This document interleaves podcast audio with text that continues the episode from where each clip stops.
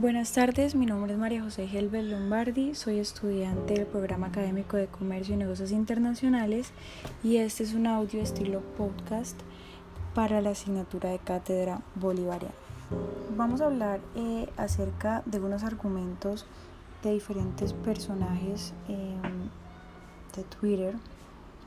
y columnistas de periódicos nacionales e internacionales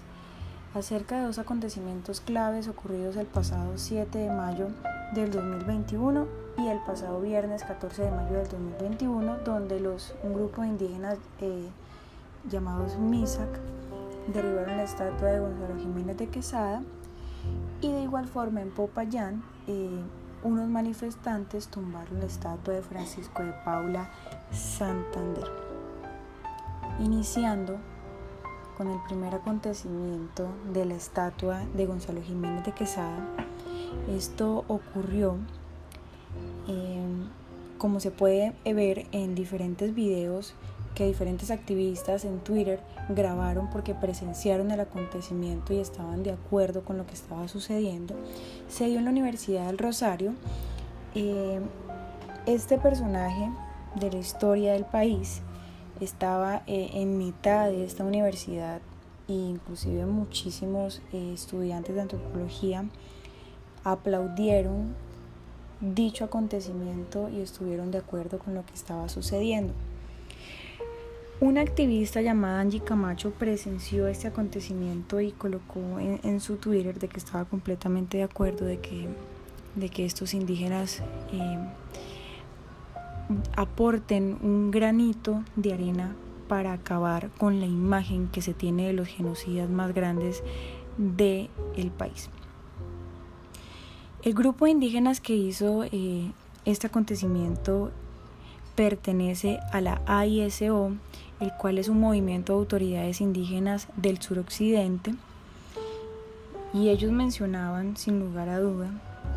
que esta estatua representaba para ellos dolor,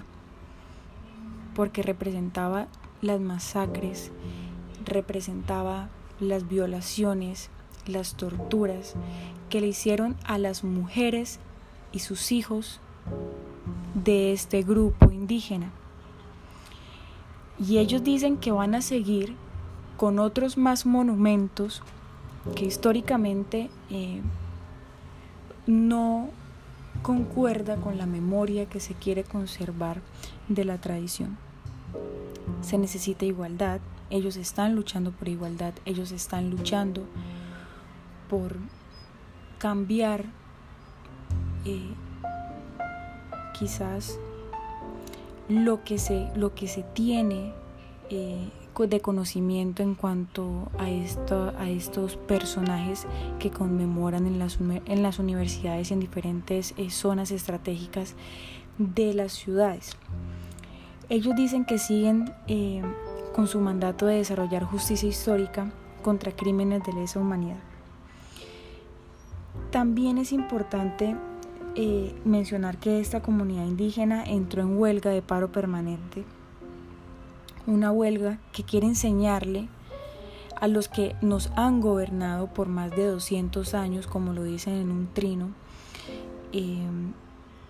de Ariel Benavides,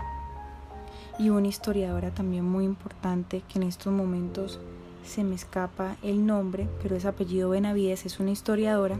Ella también pues menciona de que es momento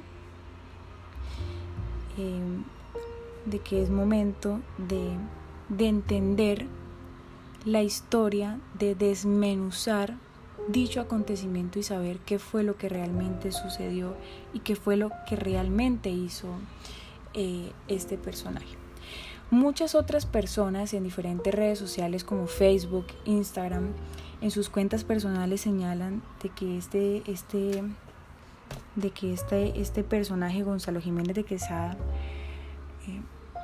generó tanto daño en este grupo indígena y que sus descendientes en estos momentos son familias de élite, familias que van a favor de absolutamente todo lo que haga el gobierno de Duque y no están de acuerdo con este tipo de acontecimientos porque, como lo mencionaba también la alcaldía de Cali, en donde sucedió lo de Francisco de Paula Santander, dicen que eso va en contra del patrimonio público y en contra de la memoria del país. El segundo acontecimiento que sucedió, como lo estaba mencionando anteriormente, fue de que en Popayán derribaron la estatua de Francisco de Paula Santander. Y se dice que no fueron los indígenas, pero sí fueron manifestantes que con cuerdas empezaron a jalonar este monumento y lo pintaron de rojo, quizás alusión al partido político actual que nos está gobernando, y lo hicieron en memoria también de quitar aquellos edificadores supuestamente de paz que no saben realmente lo que sucedió y no saben lo que realmente la persona como tal hizo en la historia. El procedimiento fue muy similar a los que han pasado en los diferentes 8 estatuas que han derrumbado a nivel nacional, y ellos dice que atacan al negrero, al narcoestado y al ESMAD violador. Ellos dicen de que venerar a estas estatuas trae consigo el derrumbamiento de ellas, acabar con el pedestal de aerosol que ha paralizado el gobierno en su arduo, digamos, en sus arduos años que ha estado gobernándonos. La de Santander no es la primera estatua en caer durante las protestas. Ese título recae sobre el monumento al conquistador español Sebastián de Beralcázar, derribado por los indígenas de Misak durante las primeras horas del 28 de abril. Ellos también tumbaron este monumento. Y es muy importante mencionar, ya trayendo a colación la historiadora que quería mencionarles anteriormente, la de apellido Benavides, ella explica qué fue lo que realmente está sucediendo y por qué fue que se dio el proceso de derrumbar todas estas estatuas, por qué las están quitando, qué es lo que está pasando, por qué tenemos una historia que nos han enseñado en la universidad, que nos han enseñado en el colegio, y que realmente no nos hemos tomado el tiempo para mirar qué hay de cierto en lo que nos han dicho, o